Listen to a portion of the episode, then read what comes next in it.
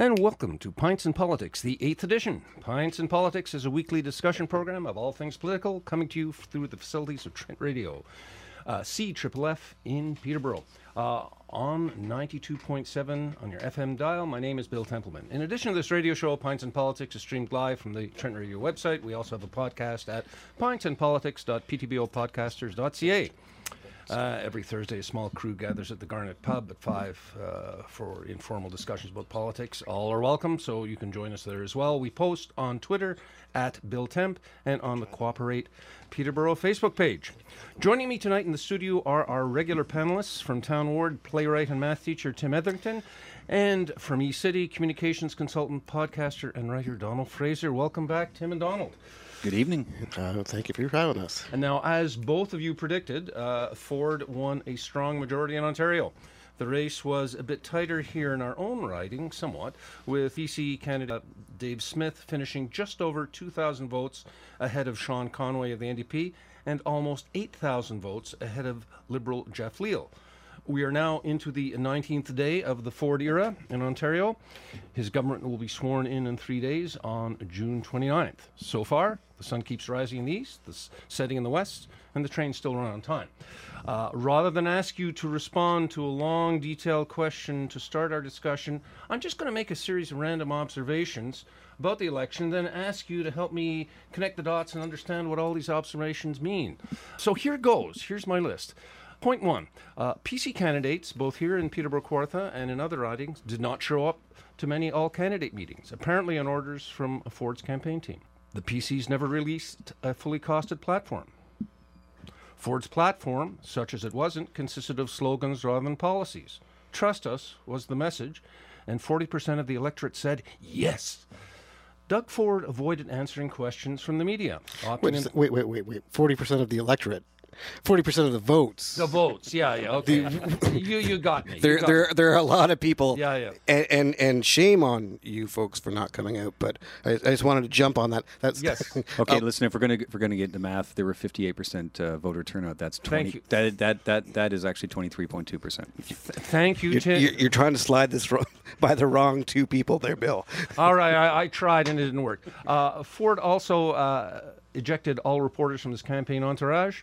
Kathleen Wynne gave her concession speech. But he did have his own. Absolutely. Uh, Kathleen Wynne gave her concession speech five days before the vote. Uh, social media was full of attack ads and slander from all sides, often unproven, often fabricated, always damaging. The P Cs clung doggedly to their core message in response to media questions over job cuts in the civil service. Over and over again, Doug Ford said, no job cuts. Facts and numbers appeared not to carry much weight in this, during this campaign. Slogans and slurs, slurs ruled. In our riding, Jeff Leal sent out a letter a week before the vote claiming that his internal numbers showed that a vote for him was the only way to defeat the P Cs. The details of this internal poll have never been released. Can you help me make sense of all these factoids? I just, one thing needs to be stated, that actually Donald was more consistent in the prediction than I was. He called the P C majority and I waffled. However, it should also be acknowledged that I was correct, that we had a larger voter turnout this time. Yeah, and and, and, and I called that one, I called it early. I mean, um, there were a couple of reasons. First of all, uh, our, our long-standing history as a bellwether um, uh, uh, electing uh, riding is... It says a lot, and I, I, I honestly think that people who follow politics uh, in any great depth knew where this election was heading, uh, both at um, at the provincial level and at the at the local level. Uh, there are very few po- folks, with the exception of uh, people who were in the Liberal camp, that were uh, willing to call this a a Liberal P C race anywhere. Not just Peterborough, but uh, but across the province. I disagree just a little bit. I mean, you, you're generally right there, but I, I, I do think the N D P failed to close the deal. I don't think they were prepared at all for the uh, Conservative uh, onslaught when they started attacking a candidate a day. They, they were quite outmatched when it came to that kind of bare-knuckled politics. If there is a takeaway from this election, unfortunately, the N D P's takeaway from the election is, look, we got close, we're just growing. Uh, but I think a cold-hearted observation is that this was the best chance that Andrea Horwath w- is ever going to get, and she wasn't able to close the deal and get over the top. I, and unfortunately, I think the N D P aren't going to take that lesson. They're going to stick with her. When when we first sat down on the, uh, one of the first things I actually said on, on this panel was that my advice for Andrea and the N D P was to keep their head down, uh, to to play clean, and and, and I think in in a normal election campaign, uh, going against uh, what seemed like a very, very powerful conservative party, that would have been the right route to take. But she was up against a populist whose raison d'etre was dragging people down. And uh, unfortunately, I, I think I was a little bit wrong due to who she was who she was against, in that she, she needed to show a bit more spark and and, and a little bit more uh, a little bit more anger and, and point out who it was that she was actually um, politicking against. Well, she might have been accused of not being uh, showing enough civility.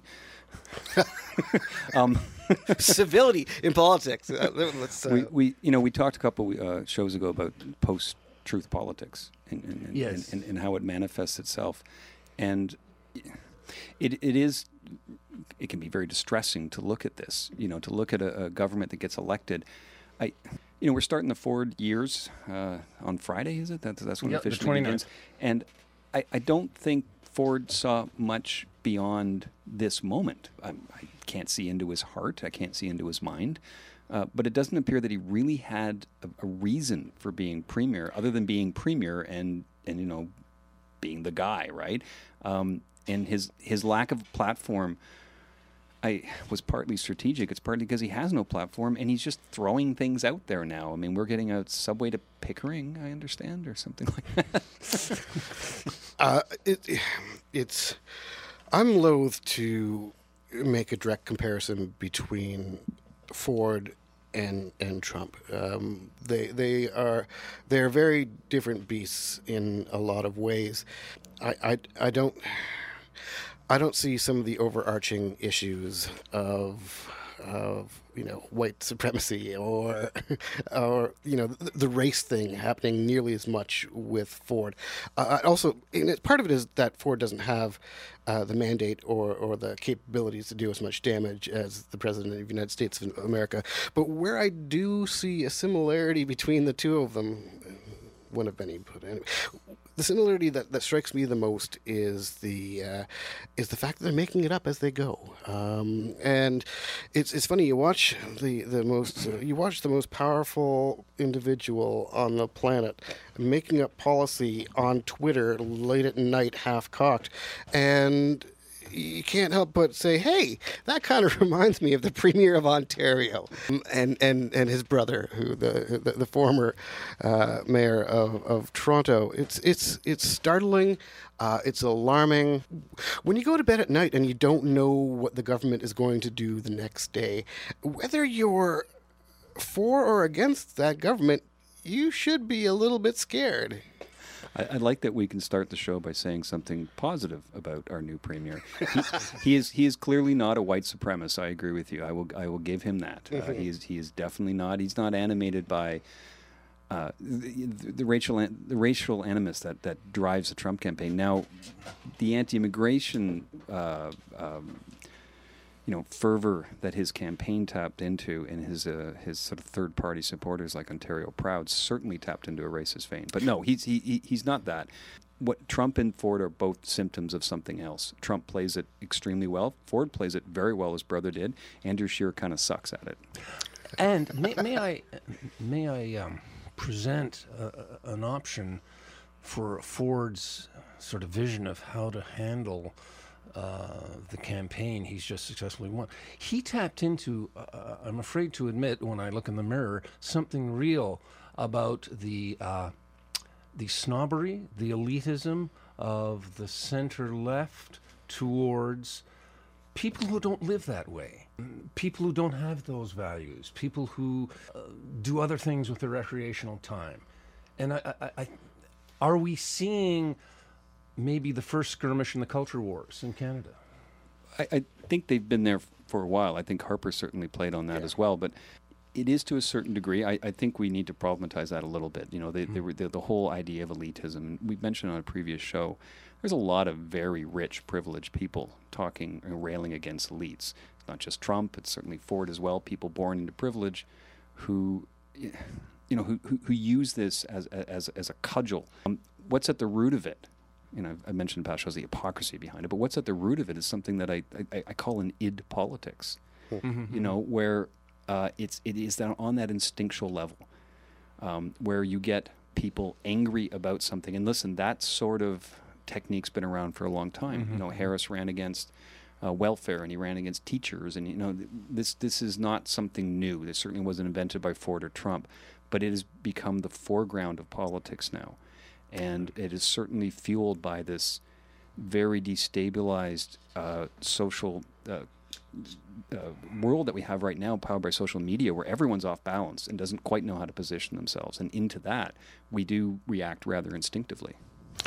The well, I mean, um, outrage is the new black. Um, it's uh, you know, you thought it was orange, but no, it's outrage. It's uh, and and and you see this.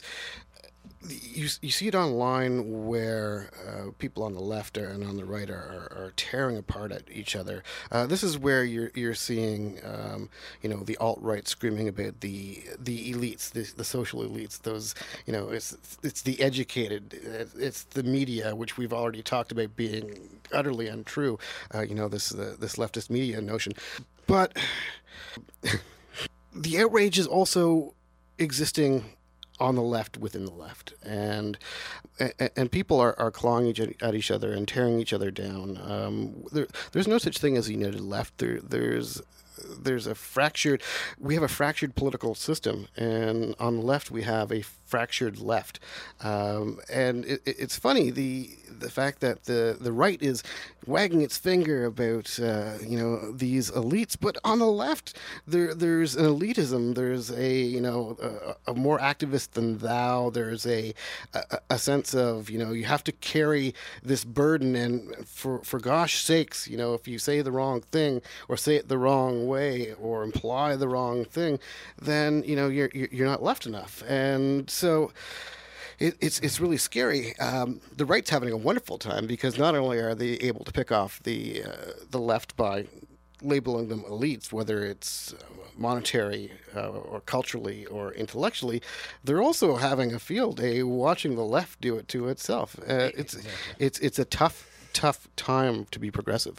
Can I? Uh add the notion of strategic voting to this discussion, and both on a provincial level and our local riding. So, um, contrary to uh, the letter that came out from the Liberal campaign before the election, uh, as the result, so the strategic vote to defeat the P Cs, at least in this riding, uh, was uh, the vote for uh, Sean Conway and the N D P.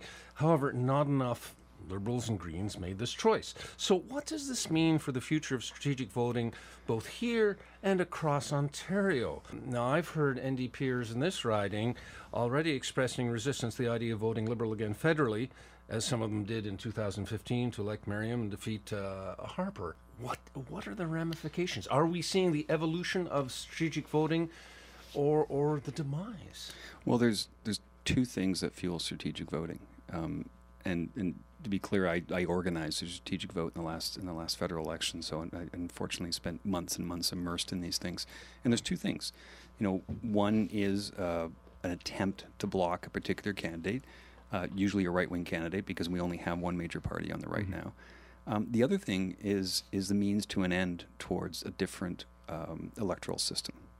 And so even those who advocate for strategic voting, there's a there's a bit of a separation there. Uh, the end in, in the last federal election, there was a great push on. Uh, Lead Now organized it nationally. Mm-hmm. This this actually began, oh my God, eighteen months or something before before the campaign itself. But many of the people who, who were deeply involved in that saw it as an end towards uh, proportional representation, and felt, I don't want to get lost in that right now, but right. certainly to this day feel betrayed by that. So that still exists. Uh, the other reality of strategic voting is, and it has more to do with just the, the size of each party's membership, is it usually means vote Liberal. So it's an awkward situation when it was clearly in this local campaign uh, that the N D P was ahead. I, and I, I wouldn't mind just saying something about that, because it did get kind of controversial there at the end. People are going to vote Liberal, people are going to vote Green, Conservative, N D P, because they want to vote for those parties. It's not that everyone's going to vote strategically, mm-hmm. but there are a number of people out there, and certainly the last election, they numbered in the thousands, who were genuinely, sincerely trying to make a vote to ensure they didn't elect a Conservative member, because they really didn't want a Doug Ford government. All evidence pointed to the fact that it was the N D P. It clearly was, and the results bore that out. And you play a lot of tricks, and I know, Donald, you and I disagreed on the, some of the mailers Liberals went out. I said, yeah, that's just politics. You know, you're putting an old poll out there and everything. I took very strong issue with what they did at the end of the campaign. And the reason is, is thousands of people in this riding, the one thing they really needed and they really wished they could have was hard data. That's the one thing they needed to know. And, and beyond that, they were going to have to go in their gut. And the gut was obviously that the N D P was ahead. What the Liberals did is they claimed they had data. And it wasn't just a casual thing. It was their complete final push in the last ten days. They claimed they had the numbers. They claimed they were in the lead. They tweeted out that their numbers were better than every other prediction website. They put a mailer out there that said it showed that. You know, I can, you can sort of excuse it. I mean, everyone, it's it's tough working on a losing campaign. I've worked on a lot of N D P campaigns. I yeah. know what it's like to work on a losing campaign. It's not fun, right? I get all of that on an emotional and personal level. But I feel it crossed the line. And the reason I was upset about it is because as we move further and further away from the necessity of truth in politics, and we sit here in a certain smug position and talk about how Conservatives do it, um, the goalposts keep moving. Mm. And I can understand, like a lobster in boiling water, how you just move up in increments and everything like that. But I do feel the Leal campaign in the last ten days went beyond where they should have gone. I think... I think a lot of the people in the campaign, it was an honest sort of mistake, but I do feel it needs to be recognized that you can't tell voters straight up, we have something when it doesn't exist. You can spin, you can massage, but to tell voters the one thing they want, you have it, and you don't have it, it's a lie. I um, w- we did have slightly differing opinions on, on some of those mailers. The the using... Using a, a, a graph from uh, f- showing the previous election result uh, with, without a label and, and, and you know, kind of bluffing their way, say, oops, we, we forgot to put the label on it. We're going to fix that, which I, I don't know if they ever did. Um, they did, but uh, they didn't put out a media release or anything saying what they had done.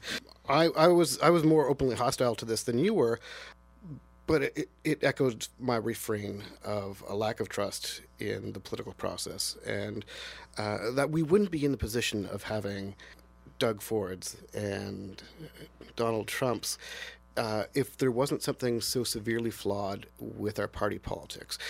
These are Hail Mary positions. The President of the United States of America is a Hail Mary on, on the dis- by the disenfranchised to find their way back into having some kind of representation in the political process.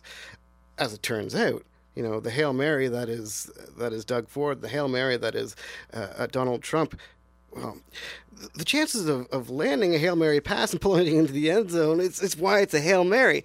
And...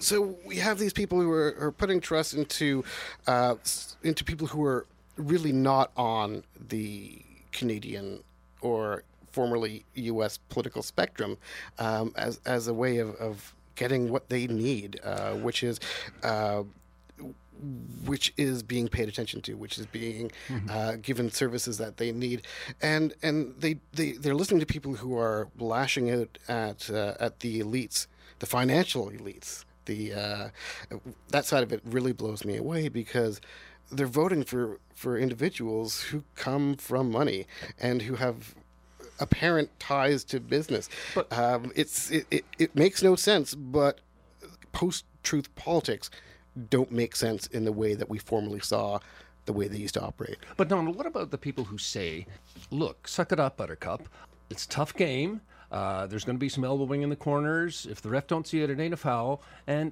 this is politics. I mean, certainly bo- all of us can reflect uh, on uh, bygone decades, bygone campaigns when things got nasty. Is this just not the latest? I, there is that school school of argument out there. Say, look, this is what happens in campaigns. If you're not ready to play, wait, play a tough game. You know, don't step on the ice. There, there.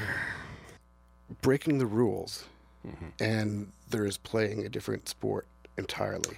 Fair enough. Um, so Tim keeps on bringing up the post-truth world that we're living in right now. And if you look back at some of the nasty battles, and even then, I think our, our nasty battles uh, in Canadian politics were relatively civil. Uh, a lot of these guys respected each other, uh, even if they really hated each other. Christian Martin? Yeah, well, yeah. yeah. uh, I don't know. know. But, but I mean, you could, you could. There wasn't nearly the fisticuffs that were happening in in a Doug Ford campaign, which was all about going after targeting individuals and then moving on to the next individual and then moving on to the next individual. That is a campaign of of anger. It's a it's a campaign um, of of attacking people on a personal level, and I don't think it has a place in politics. Um, and and when we're looking at what happened locally, the utter fabrication of of data and numbers and polling. Uh, It has no place. It really doesn't. Particularly now, I, th- I think it's the onus is on politicians to try to bring voters back into the political fold. Um, and, and every time we push them further away by making blatant and obvious distruths, uh, we're doing a Di- disservice to... Distruth. Okay. I like it. I like it. Go ahead. Well, you see, I, and uh, again, I talk about I talk about civility and politics. Uh, in the House of Commons, you know, but Tom, you, you can't you can't say the L word. You can't say lie. You're telling a lie. Mm-hmm. There, this this is decorum, um, and you can't.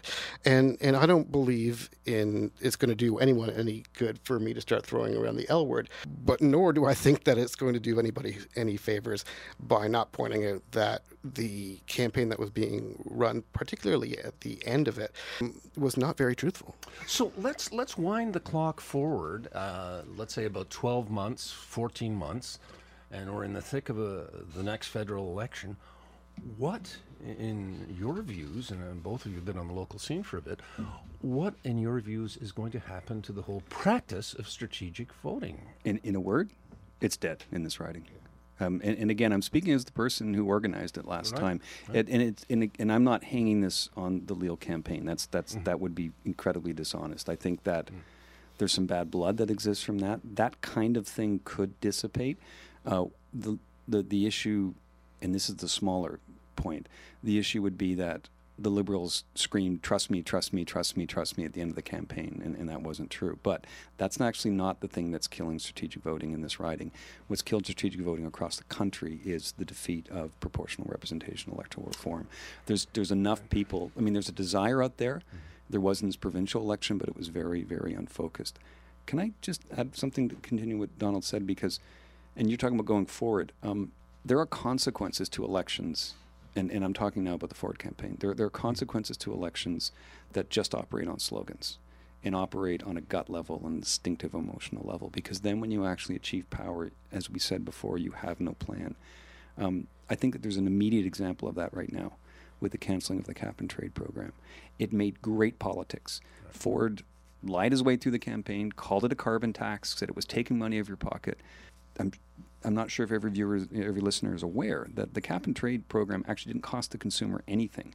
It was um, you know, permits were issued by Ontario, Quebec, and in Ontario. These were exchanged on a you know on, on, California. on a carbon market. Sorry, thank you, yeah. on, on a carbon market, um, and the Ontario government got money from that to the tune over the course of the program of several billion dollars that then went directly into the pockets of Ontarians. So this was a transfer of money from large polluters to electricians, to backhoe operators, to plumbers, to people like that. To nonprofit organizations. To nonprofit organizations. And all that money has now been sucked out of the economy and given back to the large corporations. And the consequences of that, because this was the federal mandate, is now the Trudeau government will impose a carbon tax. Our provincial government is now going to sue the federal government to the tune of hundreds of millions of dollars. It made a great soundbite, and we all saw the m- videos on social media. The consequences of it is going to cost the uh, Ontario economy billions of dollars, and unfortunately does a lot to diminish our brand in attracting large corporations. You want a one consequence election? It was a bit of a long shot. There's no way the Amazon H Q is coming to Toronto. Now, uh, keeping with your theme on moving forward, what is the, the immediate future going to be like? What about uh, Doug Ford's claim that I'm going to save all this money and I'm not going to cut a single civil service job? Okay, well, you, you can simply not hire once someone leaves for whatever reason. That's called attrition, yeah, yeah. But that's really um, slow. And it is or it isn't.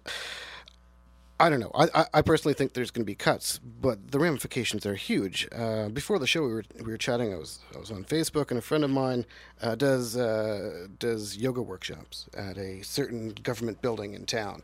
Um, he's no longer able to do that because they're not spending any money on anything. Not, as long, right. not only is it okay. don't, you know we're not going to buy lunches, but you know what you're, you're not getting yoga in the workplace. It's so the spin-off from. You know, from cuts to uh, to government services are huge. Uh, will he stick to there not being any jobs cut? I highly doubt it. Uh, but let's take a look at the spin-off on, on what his cuts are going to mean when he's when he's making cuts to, to government services. Uh, there's going to be implications across the board. And okay, so they're they're going to chop money that's going into environmental programming. Uh, I've I, I, having worked for Peterborough GreenUP for a decade back in when GreenUP was in black and white, you know, I, I saw this organization get whittled down to two staff people um, and offering programs that were helping put money into people's pocket and help our environment, which also is, is a financial win. Um, you know, they're going to be decimated. Uh, I'm sure of it. There are going to be so many implications financially where people are going to be hit and how it's going to really tax our economy. One of, one of the best-kept secrets in, in electoral politics is that conservative governments really suck with budgeting. Um, hey, I know we're no, getting near no, the end. Tim, isn't that a generalization, sir? it's, it's, it's, talk about real data. Okay, um, can okay. I give you one quick thing, though? I know we're near the end of the show, and I, we, I, I wanted to loop back to us talking about politics. Okay, um, something I was reading tonight on the website five thirty-eight, because, of course, it's Tuesday night's primary night in the United States, and, of course, all these obscure primaries in Utah right. and places like that. Um, I learned a new phrase today called Tinder banking. Uh, there's a there's a candidate running against an incumbent Democrat in in New York, I believe in Manhattan, the New York twelfth. And one of his strategies is that he and his campaign team sit down with phones and they go through Tinder and Grindr and something else I've never heard of, boilerplate. Maybe that was I'm really not up on these things. And they, they keep swiping. They they put down a fake profile of a good-looking person and they swipe, swipe, swipe, swipe, swipe, swipe, swipe. And everyone who responds, they come back with a pitch and say, hey, are you interested in civic engagement and everything like that? We are really, really too old for this game, I think. and, and let me tell you that they're not the only Republican politicians on Grindr. They're, okay, but oh yes, no, they're Democrats, by the way. Just okay. to be clear. um, one more thing. I, we're almost out of time. I want to give a round of applause to uh, to Sean Conway, um, a, a a young politician coming in. I know what it's like to be a newbie in politics, um, and you know it's it's a tough it's a tough road to hoe. He was going up against uh, a well-oiled uh, Leal machine, and going up against uh, a Doug Ford campaign that was a, a steamroller. And I, I, for me, again, being inclusive and, and seeing people involved in the political process, I see a young politician coming in, uh, running a, a wonderful campaign, and not even reading his own clippings. Um, that's that's the kind of politician that he was. So, and this isn't an N D P thing because I've I've voted for a number of different colors. This is this is seeing someone engaged in, in civic politics. It it, it it gladdens my heart. Right, Tim Etherington. Donald Fraser, thank you so much. Uh, just a few things to cover but as we uh, trundle out the door here.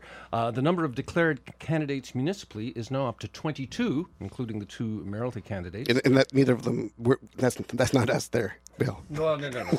Of course. July third, uh, we're going to be talking, uh, we're going to hear from uh, Paul Rellinger and Dean Pappas. And then on uh, July tenth, we're going to be hearing from uh, Brock uh, Grills. The seventeenth will be Ben Wolf, not a candidate, but a commentary on community. And then the panel is back on July twenty-fourth. Gentlemen, thank you very much. Can't wait. See you guys.